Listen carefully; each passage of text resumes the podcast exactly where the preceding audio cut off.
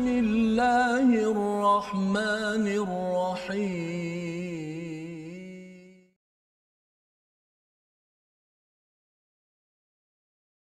أعوذ بالله من الشيطان الرجيم. بسم الله الرحمن الرحيم.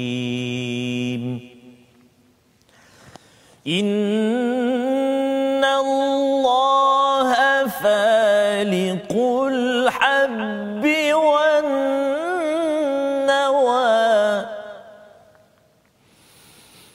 يخرج الحي من الميت ومخرج الميت من الحي. ذلكم الله.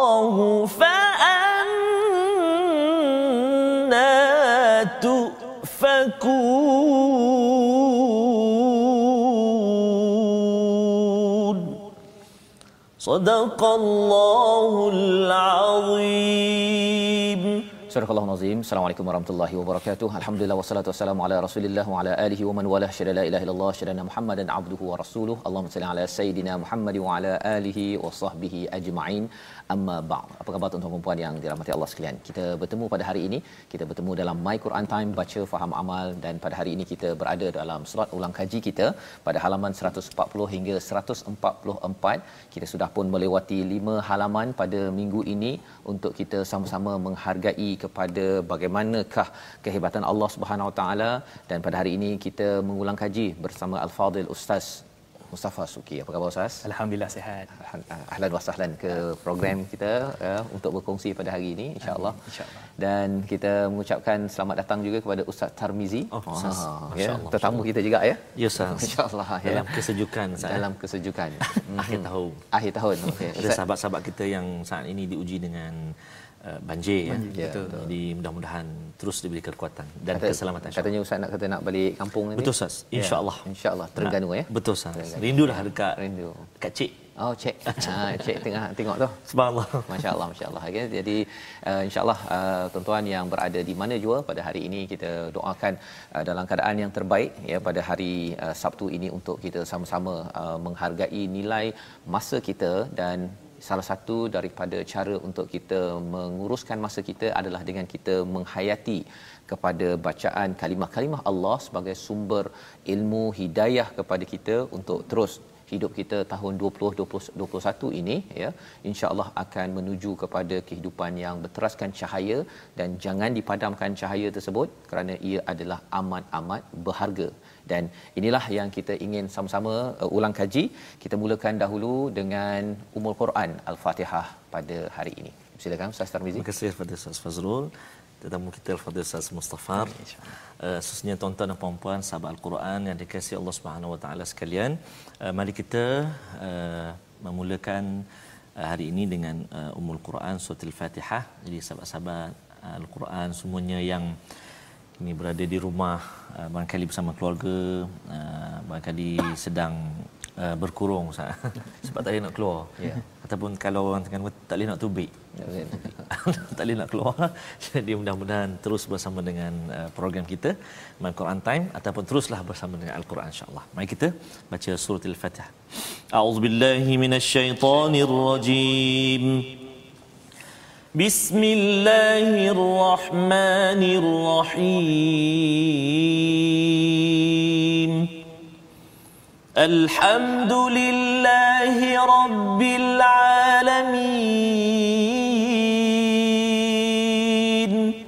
الرحمن الرحيم.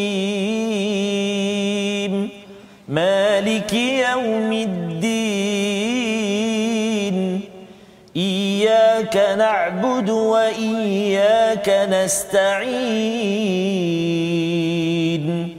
اهدنا الصراط المستقيم. صراط الذين أنعمت عليهم غير المغضوب عليهم ولا الضالين.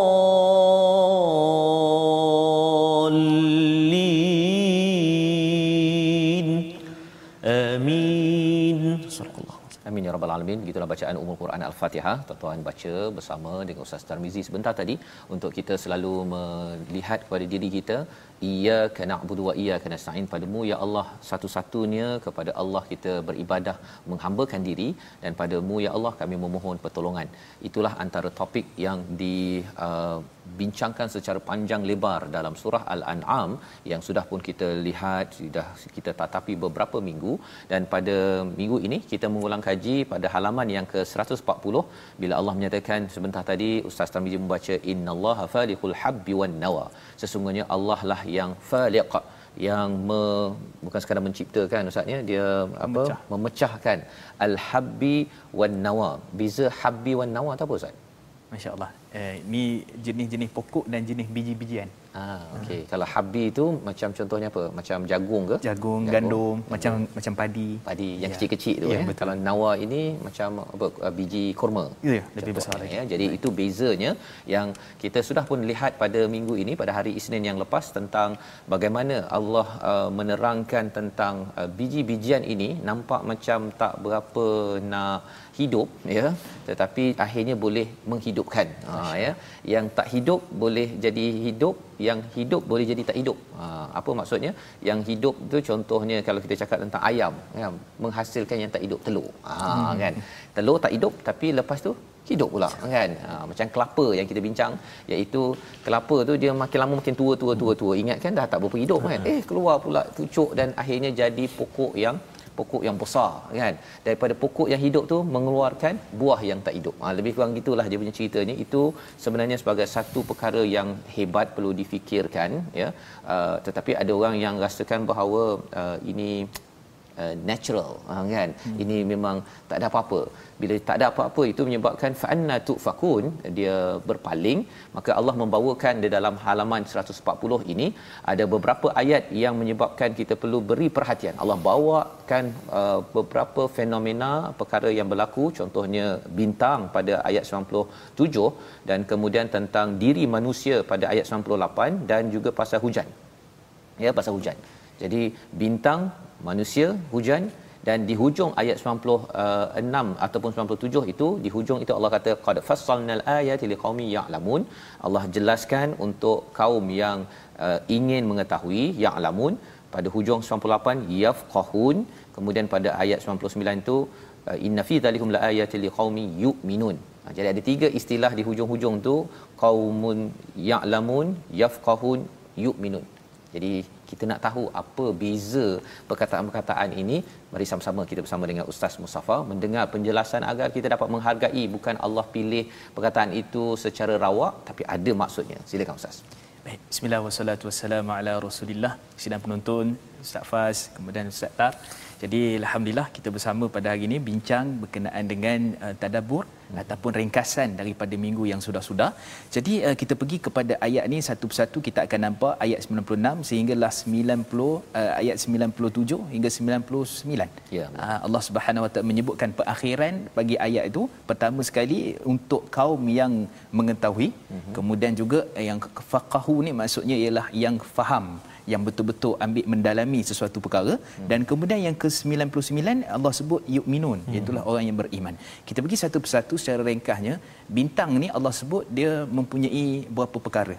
Ya, kata uh, Imam uh, Ibn Kathir rahimahullah dalam tafsir beliau dia membawa perkataan para salafus salih menyatakan ada tiga sebab kenapa bintang dijadikan. Hmm. Ha, antaranya adalah menghiasi langit itu yang pertama, yang kedua menjadi sebagai lontaran syaitan. Oh. Ha, setengah orang kata yang bunyi guruh itulah yang syaitan yang dilontar sebenarnya tak bintang. Bintang. Ha, bintang. Kemudian yang ketiga adalah untuk apa? Untuk menjadi petunjuk bagi orang yang berlayar di lautan hmm. ataupun yang berada di kita kata di daratan lah hmm. untuk menjadi petunjuk bagi dia untuk pergi ke satu tempat. Dan kalau kita tengok daripada sudut sains juga, bintang ni ada jenis-jenis dia. Hmm. Ada bintang dipanggil buruj yang dipanggil Orion. Orion, Orion ni dia untuk arah kiblat. Oh, dia ada bentuk-bentuk dia. Ah, kemudian ada juga yang dipanggil sebagai Polaris. Polaris ni jenis bintang yang dia biasanya ke arah utara. Hmm. Ah, jadi biasa siapa-siapa yang pernah berkait dengan nak tengok bintang semua dia tahulah tentang hmm. ini dan menunjukkan Allah kata liqaumi ya'lamun untuk kaum yang ingin mengetahui. Maksudnya ramai orang tak ambil berat tentang bintang. Ada setengah-setengah orang saja. Yang mana terbabit yang terlibat Ya. maka ayat ni menunjukkan siapa yang betul-betul nak tahu dia dapat. Ha, dia kaji dia tengok dan sebagainya. Baik, itu yang pertama. Yang kedua uh, disebut juga berkaitan dengan yafqahun. Yafqahun ni dia bukan hanya sekadar setengah orang tahu setengah orang tak tahu. Eh, setengah orang ambil ambil tahu setengah orang tak payah ambil tahu. Tak. Yafqahu ni dia betul-betul setiap orang kalau boleh betul-betul dia kena ambil faham betul sebab tu kata Nabi SAW dalam riwayat Imam Al-Bukhari may yuridillahi khairan yufaqihu fid din. Siapa yang betul-betul nak Allah berikan kefahaman pada agama ataupun kebaikan dia Allah akan faqihkan dia dalam agama. Faqih ni betul-betul faham. Daripada sudut amalnya daripada sudut penglihatannya luar biasa. Jadi pada ayat ni Allah kata berkaitan dengan ataupun uh, Allah berfirman famustaqarra wa mustauda maksudnya keadaan manusia tu daripada kejadian Nabi Adam alaihissalam. Satu. Lepas tu berkembang biak kemudian dia duduk kat mana? Dalam rahim ibu dia kata Imam Mujahid dan juga Imam Sudi letak dalam ibu dia. Kemudian akhirnya dia itu dikeluarkan oleh Allah Subhanahu Wa Taala melalui proses kelahiran. Dan kalau kita tengok sebenarnya bukan sekadar itu saja. Kita tak payah pergi jauh. Kita pergi pada contohnya cop jari. Cop jari ni semua lain-lain. Sebab tu perkara pertama yang uh, PDRM senang nak buat kerja cop jari dulu. Ha, dia tak boleh cari tengok apa tak, tak perlu. Tengok cop jari dulu. Itu antara perkara pertama. So menunjukkan bahawa pada diri kita ni sendiri ada perkara yang kalau kita tengok kita mendalami semua orang patut kena faham akan nampak kehebatan dan keajaiban Allah Subhanahu Wa Taala. Dan kemudian Allah sebut tentang ayat seterusnya yu'minun. Hmm. Ah yang tadi tu kena dalami, yang tu sekadar setengah orang aja. Hmm. Yang ni kena mendalami dan yu'minun ni beriman kepada Allah Subhanahu Wa Taala. Dan ayat ni cantiknya Allah cerita tentang buah-buahan. Buah-buahan. Jadi buah-buahan ni setengah orang kata, ini semua cerita dekat Arab je ni. Hmm. Mana uh, durian? Mana buah-buah yang lain? Sebenarnya kalau kita perhati betul-betul semua sekarang ni keedah teknologi pertanian dekat Malaysia pun dekat mana-mana kurma boleh hidup. Hmm. Buah tak buah tu cerita lain lah. Ya. Ada yang berbuah. Hatta semua sekali contoh-contoh kita sebut di sini uh, zaitun, contohnya juga anggur. Hmm, Uh, jiran sebelah rumah saya ada tanam anggur atas pagar. Buah buah cantik. Kena pergi tu. Ah kena. Tu dekat jiran. Nur Laman Bestari. Saya Oh. pergi uh, tu ada anggur. Oh. Dia petik pula situ rasa oh boleh. Boleh. Kalau kita buat manis dia okey. tadabbur ayat ini dekat situ Ustaz. Memang terbaik. Ha ya. Okeylah ya. Okey. Baik. Jadi uh, ayat ni cerita pertama sekali tentang kejadian pokok-pokok tu. Hmm. Ada yang daun dia akan sama, pokok akan sama tapi sebenarnya hakikat mungkin rasa berbeza. Hmm. Dan kalau kita tengok kejadian pokok tu sendiri daripada disebut faliq daripada ayat atas tu tadi, Allah yang meletakkan ada tempat yang air di dalam tanah, akhirnya dia berkembang, dia tumbuh dan kemudian pada waktu itu dia menjadi asalnya berbuah. Lepas berbuah dia jadi macam nak masak-masak sikit. Ha, orang orang setengah orang kata mengkal. Mengkal. Ha, kemudian lepas mengkal tu dia jadi sebagai wayan naih ranum. Ranum, masak. Betul-betul masak. Hmm. Jadi kalau tengok satu persatu kejadian itu sebenarnya bukan daripada situ lagi. Allah suruh kita melihat nak nak menciptakan bahawa Allah itu ber, yang menciptakan pergi terus kepada proses mula-mula tu. Hmm. Sebab dalam pertanian dia ada kaedah yang dipanggil sebagai cantuman tunas. Hmm. Ada kaedah yang dipanggil sebagai tut. Bukan kita yang buat tu. Sebenarnya nak hidup nak mati banyaknya matilah. Tapi boleh hidup. Pelik daripada satu jenis pokok katalah jenis-jenis durian tertentu uh, musangking nak kahwin dengan D24 contoh. Oh, So letak boleh jadi. Hmm. Kan? Jadi menunjukkan apa dia ataupun jenis uh, durian Belanda contohnya. Oh. So di sini menunjukkan bahawa Allah suruh kita beriman. Siapa yang buat tu? Hmm. Rasa tadi. Ya. Ah kemudian yang menghidupkan mematikan tadi ataupun yang men- menumbuhkan tunas tadi tu. Maka memperlihatkan Allah suruh kita beriman ni semua sekali. Ya. Ah so iman iman kepada setiap perkara yang ada di depan kita termasuklah kejadian pokok-pokok dan juga buah-buahan. Dan kalau kita tengok juga dalam hadis riwayat Imam Muslim uh, ketika mana Saidina Umar Khattab radhiyallahu anhu dan juga anaknya dan ramai lagi sahabat lain antaranya juga anak beliau iaitu Abdullah bin Umar iaitu Nabi buat teka-teki oh. pada sahabat teka-teki yang mana sahabat semua tak boleh jawab Betul. Nabi kata ni ada satu pokok kat padang pasir dia ni berguna macam kita Hmm. seorang muslim daripada sudut pelbagai Abdullah bin Umar dia terfikir nak jawab tapi dia tengok eh sahabat semua besar-besar ni hebat-hebat ayah-ayah Senior-senior ni. Oh sini-sini malaslah nak jawab dia kata kan. Lepas tu Nabi kata ia adalah naklah, pokok kurma. Lihat kejadian dia mayang dia qinwan, hmm. maksudnya dia akan menjulur ke bawah dan sebagainya. So pokok kurma tu sangat sangat hebat kejadian dia dan waktu tu kata Sayyidina Umar Khattab, "Kenapa kamu tak jawab tadi? Hmm. Kalau tak ayah bangga dengan kamu." Oh. Sebab satu orang ayah yang mendidik anak dia tiba-tiba boleh jawab soalan yang semua orang tak boleh jawab.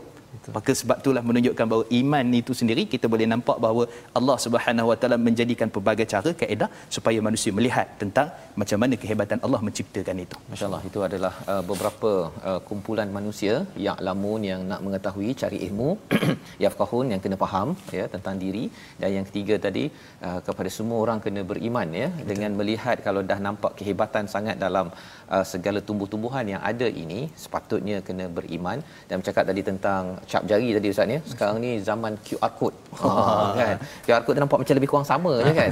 Dulu ingatkan betul ke cap jari ni berbeza-beza kan? Tapi bila tengok QR code ni lebih lagi. Walaupun dah beriman lah awalnya kan tapi ini untuk ditatma inna qalbi. Subhanallah ini adalah satu perkara untuk menguatkan keimanan kita bahawa uh, sekarang ni orang tak takut uh, apa scan QR code kan uh, boleh pergi kepada uh, pelbagai tempat apps ke apa sebagainya dengan data macam-macam ada dalam itu Betul. kalau yang ini subhanallah ya ini sebagai tanda bahawa Allah Maha berkuasa dan inilah yang disampaikan pada ayat ataupun halaman 140. Kita nak bergerak kepada halaman 141 terutama bila bercakap tentang pelbagai ayat-ayat Allah surah al-an'am ini ayatillah ataupun ala illah ya yang di uh, menceritakan kebesaran Allah. Allah nyatakan pada ayat 105 ini dengan perkataan nusarrif ya. Allah menyatakan pada ayat 105 kita baca dahulu ya. sama Ustaz Tarmizi baik terima kasih Ustaz. Tuan-tuan puan kita nak baca ayat yang ke 105 di halaman 141 A'udzu billahi minasyaitonir rajim وكذلك نصرف الآيات وليقولوا درست ولنبينه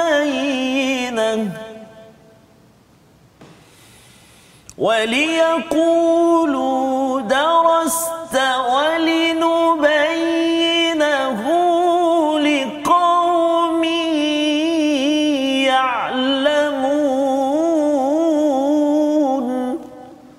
صدق الله العظيم dan demikianlah kami jelaskan berulang kali ayat-ayat kami agar orang musyrik mengatakan engkau telah mempelajari ayat-ayat itu daripada ahli kitab dan agar kami jelaskan al-Quran itu kepada orang-orang yang mengetahui. Perkataan yang menarik dalam ayat ini yang boleh kita nak tahu sebenarnya ada bersama dengan Ustaz uh, Mustafa perkataan nusarrif ya. Terjemahannya menjelaskan berulang-ulang ya. Tetapi nusarrif ni ada adakah berulang yang sama?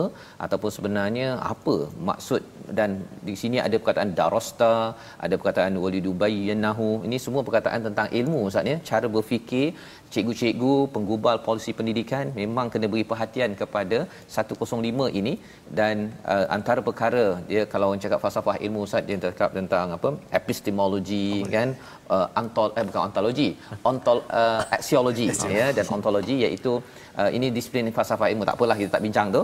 Tapi paling kurang nak tahu nusarrif ini mengapa apa maksud dan mengapa ia penting dalam nak mengenal kepada uh, ilmu dan akhirnya membawa kepada ontologi mengenal kepada Allah SWT silakan.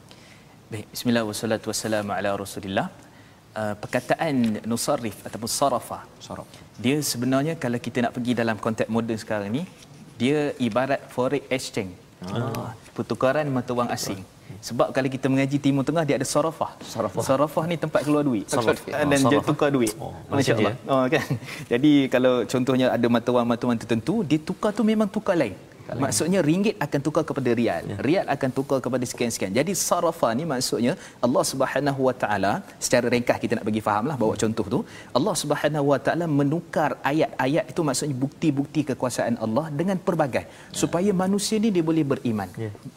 Contohnya mukjizat, contohnya tentang tumbuh-tumbuhan, hmm. contohnya tentang kejadian manusia, contohnya tentang langit dan bumi, contohnya tentang uh, jadikan siang sebagai mencari kehidupan, malam sebagai penutup. Semua sekali hmm. Allah bawa supaya manusia ni tidaklah jadi satu. Hmm. Dia jadi semua kebanyakan-kebanyakan yang Allah telah tunjukkan itu supaya dia berfikir. Sebab tu kalau kita sebut tentang forex exchange tadi tu, hmm. dia adalah tukar terus. Kemudian tukar yang lain pula. Hmm. Tak ada orang tukar ringgit dengan ringgit, tak ada. Hmm. Pergi forex exchange tolong tukar ringgit dengan ringgit, tak ada.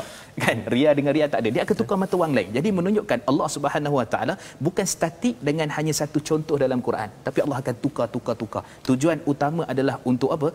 Kalau kita tengok kat situ darasta hmm. iaitulah untuk manusia itu darasta ni kata Imam Mujahid ialah untuk kamu membaca qara'ta wa ta'allamta hmm. kamu baca dan kamu belajar Darasta. ha kan itu maksud dia dia bersitu jadi nak menunjukkan bahawa Allah Subhanahu wa taala sayang cinta rahmat kasih kepada umat ini uh, ataupun kepada hamba-Nya dan semua tu adalah tujuan untuk menjinakkan kalau kita hmm. contohnya uh, nak tangkap ayam Kan ayam ni macam-macam perkara kita nak buat supaya dia jadi jinak. Nak nak ayam hutan. Ayam hutan memang payah nak jinak ustaz. Kita kena kurung, kita kena bagi makan dan hmm. kena bercampur dengan ayam lain. Jadi ayam lain jadi ayam hutan pula. Hmm. Jadi di situ menunjukkan bahawa Allah Subhanahu Wa Taala lebih lebih hebat pemisalan perbandingan itu semua ayat-ayat yang digunakan tanda-tanda bukti kekuasaan tidak lain tidak bukan untuk menarik semula manusia dan disebutkan di sini juga pada akhir ayat itu apa dia? Liqaumi ya'lamun lagi sekali hmm. untuk manusia mengetahui tentang apa yang berada di sekelilingnya. Jadi perkataan uh, liqaumi ya'lamun itu uh, adakah kerana orang mencari ilmu ni? Kadang-kadang dia jadi liar macam ayam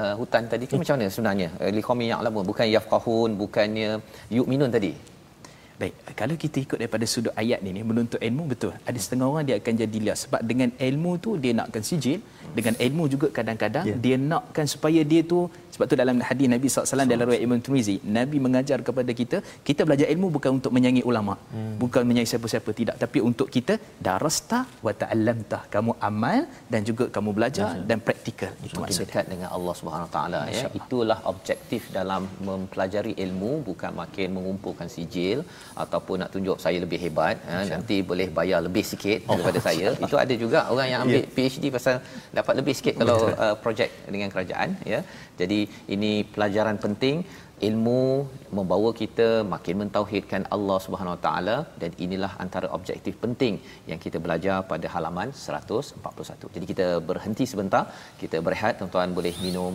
ya ataupun uh, borak-borak uh, apakah pelajaran 140 141 tanya pada ahli keluarga kawan-kawan sebelum kita menyambung halaman 142 sebentar lagi. My Quran Time baca faham amal.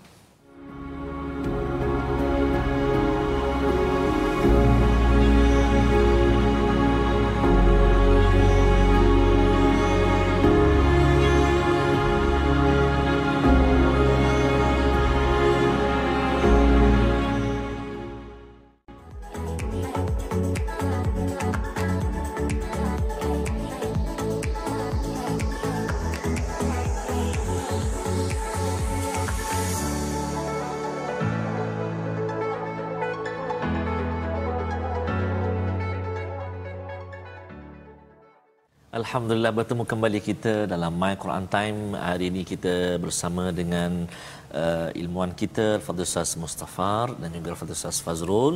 Hari ini kita berkongsi tentang ulang kaji kita bermula pada muka surat 140 dan juga 141 lepas ini kita nak sambung uh, muka surat 142 pula. Jadi sahabat-sahabat Al-Quran yang dikasihi Allah Subhanahu taala sekalian uh, sambil-sambil apa nama kita bersama dengan keluarga di akhir-akhir tahun ini bolehlah uh, kita bertanya-tanya uh, bersama ahli keluarga kita uh, pelajaran-pelajaran penting uh, sekurang-kurangnya dalam setiap surah itu saya ada apa uh, kata kunci ataupun pelajaran yang boleh diambil surah Al-Baqarah apa dia, Ali Imran apa dia kan? Dan begitu juga dengan uh, pelajaran-pelajaran kita tentang tajwid uh, boleh dah boleh kongsi-kongsikan uh, ikhfa hakiki izhar halqi dan sebagainya sifat huruf ataupun surah al-Fatihah yang kita selalu ulang-ulang baca. Barangkali mungkin boleh buat ujian uh, uh, dalam keluarga kita sila uh, nyatakan maksud uh, ataupun sila hafal maksud ayat tujuh ayat dalam surah al-Fatihah contoh uh, Ustaz Fazrul eh? Insyaallah ya. mudah-mudahan. Mudah-mudahan Baik, terima kasih ucapkan kepada Ustaz Sumizi. Uh, idea itu menarik Ustaz ya, untuk dipelbagaikan. Betul. Tadi Allah kata nusarrif tadi itu kita pun kena pelbagaikan pendekatan ya. agar uh, akhirnya ayat-ayat Allah ini menjadi menarik kepada kepada anak-anak, kepada kawan-kawan kita dan mereka nampak praktikalnya perkara-perkara ini. Jadi kita teruskan dengan halaman 142. Allah memberi tahu kepada kita lagi dan lagi dan uh, salah satu daripada perkara penting Allah menyatakan bahawa Allah mengetahui siapakah ya dialah yang lebih mengetahui siapa yang tersesat daripada jalannya dan dia lebih mengetahui orang yang mendapat petunjuk. Ha, jadi sebenarnya kita selalu minta hidayah daripada Allah Subhanahu taala setiap hari ihdinas siratal mustaqim. Jadi Allah kata inna rabbaka huwa a'lamu man yudil yadillu ya. Kemudian a'lamu bil muhtadin. Nari ayat ini kerana yadillu itu dia dalam bentuk uh, fi'il ustaz ya uh, tapi muhtadin itu dalam bentuk yang begitu ya uh, kata nama situ nak cerita nak minta ustaz cerita sikitlah kalau sempat tapi lepas ayat 117 itu ialah suruh makan wah makan tiba-tiba ada makan tu itu yang lagi menarik tapi kita dengar dahulu bacaan ayat 117 118 bersama Ustaz Tarmizi. Silakan. Terima kasih kepada Ustaz Fazrul. Uh, kita nak baca ni ayat yang di muka surat 142 ni permulaan juzuk yang ke-8 Ustaz eh. Ha, kita nak baca ayat dua ayat akhir. Dua ayat. Dua ayat akhir Ustaz eh. Kalau ayat 115 ni kan Ustaz, uh, selalu kita baca kan tuan-tuan dan puan kan kalau majlis khatam biasanya dia baca ayat ni watammat kalimat. Uh, uh, jadi insya-Allah mudah-mudahan uh, sampai masa nanti kita khatam. Tapi kalau boleh uh, biarlah kita khatam juga uh, pengajian kita ni Betul. tafsir terjemahan kita sekurang-kurangnya ya. selalu khatam ni dah selalu cuba-cuba khatam terjemahan dulu mula-mula dan juga insya-Allah Allah beri peluang pada kita untuk khatam pengajian kita di Quran Time amin ya rabbal alamin mari kita baca ayat 117 118 A'udzubillahi minasyaitonirrajim إن ربك هو أعلم من يضل عن سبيله وهو أعلم بالمهتدين.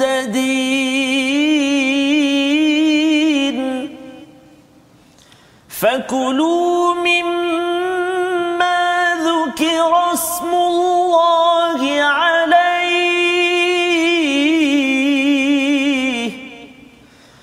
فكلوا مما ذكر اسم الله عليه إن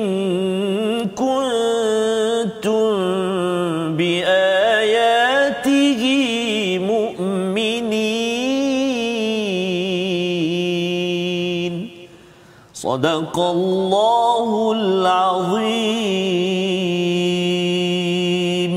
Surah Al-Azim ayat 117 sesungguhnya Tuhanmu dialah yang lebih mengetahui siapa yang tersesat daripada jalannya dan dia lebih mengetahui orang yang mendapat petunjuk.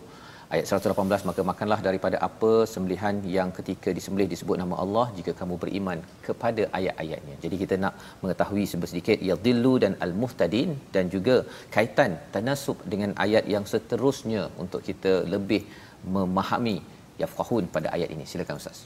Bismillah wassalatu wassalamu ala Rasulillah Ustaz Tar Ustaz Fazrul uh, bila berbincang tentang ayat ini Allah Subhanahu wa taala sebutkan perkataan yadillu daripada fi'il mudhari iaitu dipanggil present sekarang sekarang Kemudian Allah guna perkataan muhtadin bermaksud isim. Maksud isim di sini adalah kata nama khas bagi orang-orang yang mendapat petunjuk daripada Allah Subhanahu Wa Taala. Kalau tengok daripada sudut bahasa Arab pun dah berbeza. Kerana yudillu ni bermaksud sebagai tajdid wa taqrib. Maksudnya dia sentiasa ada orang sesat, ada orang disesatkan, ada orang yang akan sesat hmm. dengan tak ada petunjuk dan ada orang juga dengan Quran dengan panduan pun kita sesat juga. Allah.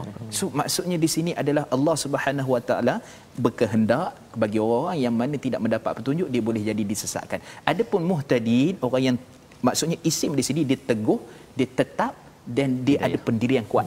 Ha, maksudnya alam tu Allah saja yang maha mengetahui. Jadi daripada ayat ni kalau kita nampak pertama sekali hidayah dan petunjuk semata-mata daripada Allah Subhanahu Wa Taala yang Allah kurniakan. Dan yang kedua dalam berhadapi tentang golongan-golongan yang menyimpang daripada Ahlussunnah.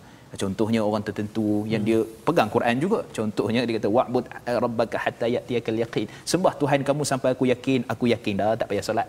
Contoh. Hmm. Macam mana kita nak membantah? Baik, dalam Islam dia ada panggil iqamatul hujjah. Kita kena dirikan hujah. Hujah di sini maksudnya hujah akli daripada akal kita dan juga hujah daripada nakli Quran dan sunnah. Kita kena iqamatul hujah dan akhir sekali Allah sebut dekat sini mayudillu an sabili. Allah Maha mengetahui siapa yang sesat.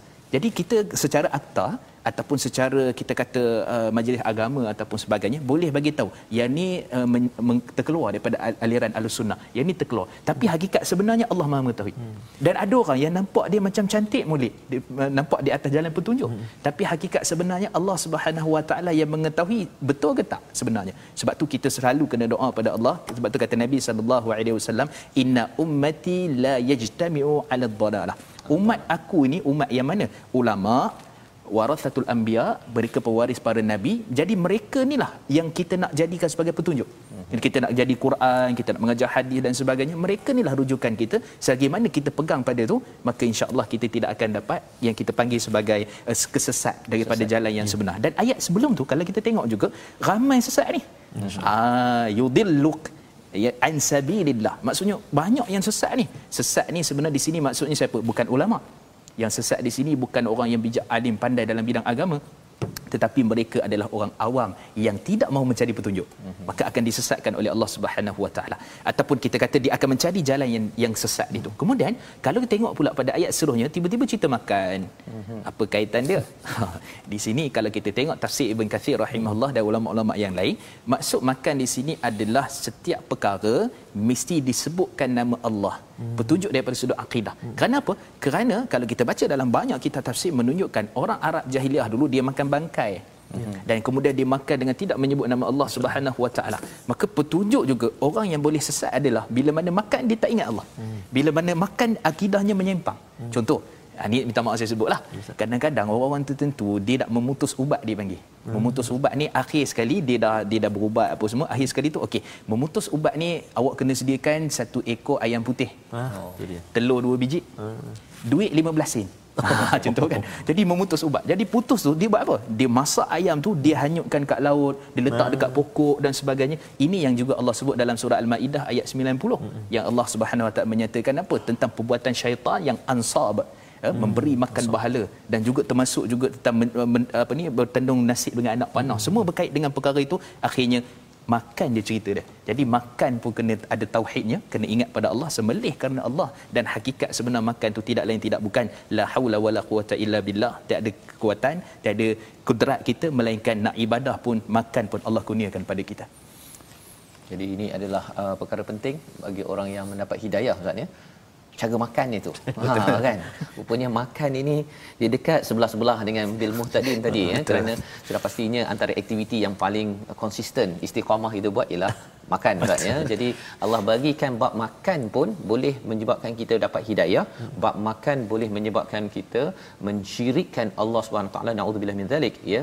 Itulah panduan yang dibawakan dalam surah Al-An'am kalau kita perasan sepanjang kita berbincang ini banyak pasal uh, isu-isu ini Ustaz ya. Uh, akhirnya uh, kalau katakan orang yang menggunakan istilah saibah ke ham ke apa sebagainya itu pasal uh, orang bisnes dia buat label-label itu yeah. untuk jual lebih banyak ha, ha kan tapi bagi orang yang lain pula dia kata eh ini haram makan pasal dia ni diserahkan kepada uh, ansab sebentar mm-hmm. tadi kan jadi cara berfikir yang pelik-pelik ini mm-hmm. uh, ianya adalah kesesatan tetapi bila dapat hidayah kita mempunyai pemikiran yang jelas daripada Allah kesannya ialah kita ambil cara Allah mudah saja dan bila ustaz cakap pasal bangkai tadi tu menarik pasal bangkai ni maksudnya apa ustaz adakah bangkai tu pasal dia dah mati tak disembelih ke mm-hmm. ataupun macam mana baik bangkai ni asalnya adalah setiap perkara setiap benda yang tidak disembelih, tak disembelih. dan dengan syarat benda tu halal Ha, kalau buaya payah sikitlah. okay, okay. Jadi kalau katakan uh, tak disembelih, maksudnya uh, kalau orang yang bukan Islam, mereka ni uh, tak sembelih, memang makan bangkai lah. Dan kalau mereka sembelih macam orang Islam tapi tak uh, beri nama Allah, adakah itu bangkai ataupun itu disembelih tapi bukan dengan nama Allah Baik, uh, di sini ada perbahasan lah lihat kepada ahlul kitab ataupun Aha, sebagainya. Hmm, yeah. Cuma kalau daripada sudut asasnya, walaupun dia sebut tu sebut Bismillah, tapi dia syirik. Syirik. Hmm. Dia tidak melakukan apa yang sepatutnya dan sembelihan tu kerana Allah, contohnya macam ada setengah masyarakat ni, dia nak sembelih ayam tu, dia akan uh, sikit je dekat dia punya ah. kerukuk ayam tu. Lepas tu matilah. Hmm. Lepas mati tu dia buat apa? Dia macam-macam lah, sup dan sebagainya. Tapi dia bukan kerana Allah. Dan sebab tu satu orang Muslim, uh, para ulama sepakat, antaranya juga dibincangkan oleh Abdullah bin Umar, Ibn Abbas dan yang selainnya, nak sembelih boleh kena sebut bismillah. Bismillah. Bismillahirrahmanirrahim untuk menjadikan benda itu tidak bangkai. Masya-Allah. Jadi maksudnya ialah kalau orang tu tak sembelih hmm. ataupun sembelih bukan kerana Allah, automatik bangkai. Bangkai. Kan? Biasanya orang cakap orang tak sanggup makan bangkai. Oh, kan? Tetapi kalau tidak diberi hidayah yeah. dengan al-Quran, kita rasakan dia dah sembelih betul-betul hmm. urat dua urat itu dah potong, hmm. memang dah habislah darah keluar apa sebagainya, betul. tapi masih lagi dikira bangkai kerana ianya tidak suci lah ustaz ya sebenarnya uh, an'am ini adalah uh, anugerah Allah untuk kita uh, tunggang ataupun kita sembelih. Hmm. tetapi rupa-rupanya bila tak ikut peraturan daripada pencipta itu sendiri maka automatik kita memakan benda yang kotor sama ada dari segi fizikalnya darahnya kalau tak disembelih dengan elok ataupun dari segi spiritualnya imannya kerana kita ambil hak Allah tapi kita ikut pada cakap Allah macam curi jugalah. Ya, ya. tapi itu perbincangan lain kan? Tapi nak ceritanya ia adalah perkara yang tidak di di apa tidak terpuji tidak mulia untuk kita uh, teruskan. Baik pada ayat ataupun halaman 143 satu lagi kita ada satu perumpamaan yang uh, menarik iaitu berkaitan dengan orang yang uh, dap mati dengan orang yang hidup ya uh, tentang nur cahaya daripada Allah Subhanahu Wa Taala. Mungkin kita baca satu ayat uh, 122 sebelum kita melihat ringkas nanti. Apa maksud perumpamaan ini? Silakan Baik, terima kasih kepada Ustaz Fazrul, Ustaz Mustafa, uh, tuan-tuan dan puan-puan, sahabat Al-Quran yang kasih Allah Subhanahu Wa Taala sekalian, ayat 122 uh, eh, agak panjang juga ayat dia. Jadi perhatikan eh dekat mana tempat yang kita boleh berhentilah insya-Allah. A'udzubillahi minasyaitonirrajim. Awaman كَانَ مَيْتًا فَأَحْيَيْنَاهُ وَجَعَلْنَا لَهُ وجعلنا له نورا يمشي به في الناس كمن مثله في الظلمات كمن مثله في الظلمات ليس بخارج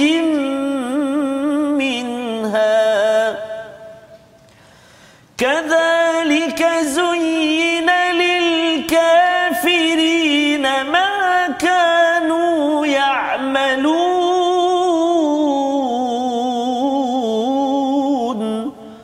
صدق الله azim. Dan adakah orang yang sudah mati lalu kami hidupkan dan kami berikannya cahaya yang membuatnya dapat berjalan di tengah-tengah orang ramai sama dengan orang yang berada dalam kegelapan sehingga dia tidak dapat keluar dari dari sana. Demikianlah dijadikan terasa indah bagi orang-orang kafir terhadap apa yang mereka lakukan. Tadi kita bincang pasal makanan ustaz ya. Terus ayat 119 120 121 pasal makanan ya. Maksudnya sembelih daripada hidup pada mati kemudian tiba-tiba muncul pula perkataan mati hidup kan hmm. tapi kali ini sudah bukan pasal ayam lagi dah ini pasal manusia yang mati diberikan kehidupan kalau boleh ustaz cerita sikit apa maksud perumpamaan ini ustaz Baik, bismillah wassalatu wassalamu ala rasulillah. Cantik Al-Quran sebenarnya. Yes, ada kalanya mati dulu baru hidup. Ya. Ada kalanya hidup dulu baru mati. Macam-macam lah. Perbicaraan berkaitan hidup dan mati. Dan kita tengok sebagai contoh dalam surah uh, Al-Mulk ayat yang kedua. Alladhi khalaqal mauta wal hayat. Allah sebut tentang uh, mati dulu kemudian baru hidup. Hmm. Kata ulama-ulama bahasa ataupun ulama balaghah maksudnya taqdimus syaraf. Hmm. Maksudnya mati itu mulia. Hmm. mendahulukan yang mati sebab mati itulah syarat masuk syurga. Hmm. Mati itulah syarat ini dan itu dan sebagainya. Kena mati dulu. Dia tak boleh amal ibadat soleh kemudian masuk syurga terus tak boleh dia kena mati dulu. Maka kalau daripada ayat ini pertama sekali kita akan tengok uh, maksud di sini adalah perumpamaan kita bagi contoh mudah eh. Contohnya satu jenis kita katalah pokok mangga tak ada hmm. buah. Kemudian kita bagi dia NPK 15 15 15 oh itu nama baju kan dia tambah baju. Ha. dia ada baju buah ada baju macam-macam. Ya, jadi kita bagi dia baju tu dia jadi berbuah. Asalnya tu seolah-olah macam tak ada guna. Pokok tu. Sekadar pokok hebat mana pun dia apapun jenis klon yang ada dia takkan hebat. Melainkan letak baju dia jadi buah. Hmm. jadi suntikan itu. Kemudian contohnya yang lain kita tengok sebagai contohnya kucing. Hmm. kucing ini ada setengah orang dia kalau kucing kampung dia tak nak Ya, kotor lah kan ada luka dan sebagainya. Hmm. Tapi kalau dah letak ubat, kena vaksin, kena apa semua dah cantik, yang tu dia nak peluk hari-hari. Hmm. So asalnya nampak macam mati. Jadi manusia ni Allah Subhanahu Wa Taala ibaratkan dia hidup hmm. tapi sebenarnya dia seolah-olah macam mati, oh. kekeringan. Hmm. hmm, hmm. Ha, zombie lah. Eh? Ya, zombie kan. Kemudian Allah kata Allah datangkan cahaya. Cahaya ni kata Imam Ibn Abbas dan juga Sudi satu ulama besar tabi'in yes. menyatakan maksudnya Quran dan Islam. Quran dan Islam lah yang menghidupkan balik jiwa, yang mententeramkan balik manusia dan akhirnya dia akan memberikan kebaikan-kebaikan dan juga Allah sebut akhir ayat uh, pertengah ayat tu zulumat. Hmm. Zulumat ni maksudnya kegelapan-kegelapan. Kalau tengok pada surah Anbiya, Allah sebut tentang macam mana Nabi Yunus ada dalam perut ikan paus lah kita kata tu, fanada fi dhulumat. Imam uh, apa ni Nabi Yunus alaihissalam berdoa ketika mana pada kegelapan-kegelapan. Hmm. Ulama tafsir menyatakan pertama kegelapan dasar laut, hmm. kedua kegelapan malam, hmm. yang ketiga kegelapan dalam perut ikan tu. Jadi menunjukkan bahawa manusia ni memang banyak hmm. sangat dia punya syiriknya, kufurnya, maksiatnya, dosanya akhirnya dengan Quran itu Allah bagi cahaya dan juga dengan Islam itulah Allah hidupkan cahaya dalam jiwa. Masya-Allah. Jadi maksudnya bila kita memilih al-Quran itu kita memilih cahaya, hmm. itulah yang paling cantik berbanding kalau orang yang kufur itu uh, zuyina lil kafir ma kanu ya'malun, dia rasa macam apa yang dia dah buat tu dah cantik dah, dapat duit, dapat harta semua dah cukup padahal ada sesuatu yang lebih bermakna uh, yang menghidupkan balik hati-hati zombie. Dia bilang gitu Ustaz ya. Hati-hati yang apa kucing kurap ke apa istilah itu apabila mendapat cahaya daripada Islam dan juga Quran ini sendiri. Jadi ini pelajaran penting daripada halaman 143 membawa kita kepada penghujung ya. ulang kaji kita pada hari ini. Saya ucapkan terima kasih kepada Ustaz uh, Mustafa. Uh, kita baca doa bersama. Ya. Kita jemput Ustaz Mustafa, ya. kita doa sama-sama Ustaz agar kita dapat uh, nur ini betul-betul pegang pada nur ini jangan dilepaskan akhirnya kita kembali pada zulumat yang amat stres kepada hidup kita di sini. Apatah lagi bila sampai di akhirat sana. Silakan ustaz أعوذ بالله من الشيطان الرجيم. بسم الله الرحمن الرحيم. اللهم فقهنا في الدين. أمين. اللهم فقهنا في الدين. أمين. اللهم فقهنا في الدين وعلمنا التأويل. واهدنا الصراط المستقيم. صراط الذين أنعمت عليهم من النبيين والصديقين والشهداء والصالحين. أمين. ربنا آتنا في الدنيا حسنة وفي الآخرة حسنة وقنا عذاب النار. أمين. وصلى الله على سيدنا محمد وعلى آله وصحبه وبارك وسلم. والحمد لله أمين. رب العالمين. تقبل الله منا. ومنكم. تقبل. يا كريم وموga Allah menerima amal kita pada hari ini. Kita doakan agar Allah memudahkan urusan kita pada hari ini untuk sama-sama kita membawa diri kita, keluarga kita, masyarakat kita keluar daripada kegelapan ya kepada nur. Uh, dan ini adalah uh, anugerah daripada Allah Subhanahu Wa Taala. Seperti mana yang kita dibekalkan pada surah Al-An'am ini kita gunakan kemahiran berfikir kita ustaz ya. Kalau tadi ada tiga kaum tadi yang lamun kena cari ilmu lebih cari ilmu nampak lebih lagi lah. Yafqahun kena mendalami. Yang itu memang semua orang lah kena tahu bahawa kita hidup dulu uh, di sini uh, dulu dekat perut ibu kita ya uh, semua perubahan-perubahan ini uh, kita kena faham sebenarnya untuk apa ya. Pasal hidup di uh, perut mak kita sekejap kat sini nampak macam lama. Tapi sebenarnya sini dengan akhirat sini kejap lamanya dekat akhirat nanti. Jadi uh, wa mustaqarran wa mustauda itu yang kita kena uh, faham betul-betul buat persediaan dan asasnya ialah dengan beriman kepada kepada al-Quran. Inilah yang kita ingin sebarkan ya dalam gerakan tabung gerakan al-Quran satu uh, platform tuan-tuan boleh menyumbang uh, keuangan satu lebih daripada itu idea sokongan masa tolong beritahu kepada yayasan ya tuan-tuan boleh uh, berhubung dengan nombor yang tertera untuk kita uh, cadangkan dan kita laksanakan. Ha, cadang tu ramai orang boleh cadang ustaz ya. Tapi lebih daripada itu ialah kita laksanakan di tempat masing-masing kalau kita tahu bahawa sebenarnya kita ingin masyarakat kita tak nak jadi zombie. Ha zombie ni dia hidup-hidup jugalah kan. Ya kalau kita cakap tentang manusia sekarang pergi kerja, balik kerja, makan, minum apa sebagainya tetapi rupa-rupanya berada dalam keadaan zulumat, kegelapan, kegelapan, kegelapan yang menyebabkan stress level makin tinggi, mental health problem, cabaran yang ada itu yang kita harapkan dengan nur daripada Allah di sini kita nampak cahaya dan sampai di akhirat kita terus bahagia. Kita bertemu lagi pada jam 5 petang, pada jam 11 malam. Ulangan kita pada jam 6 pagi juga. Rancangan ini dibawakan oleh Mofas yang mendoakan tuan-tuan terus committed ya dan insya-Allah besok kita ulang kaji sekali lagi dan uh, kita ikuti halaman baru pada juz ke-8 yang penuh dengan cahaya daripada Allah. My Quran Time, baca, faham, amal. InsyaAllah.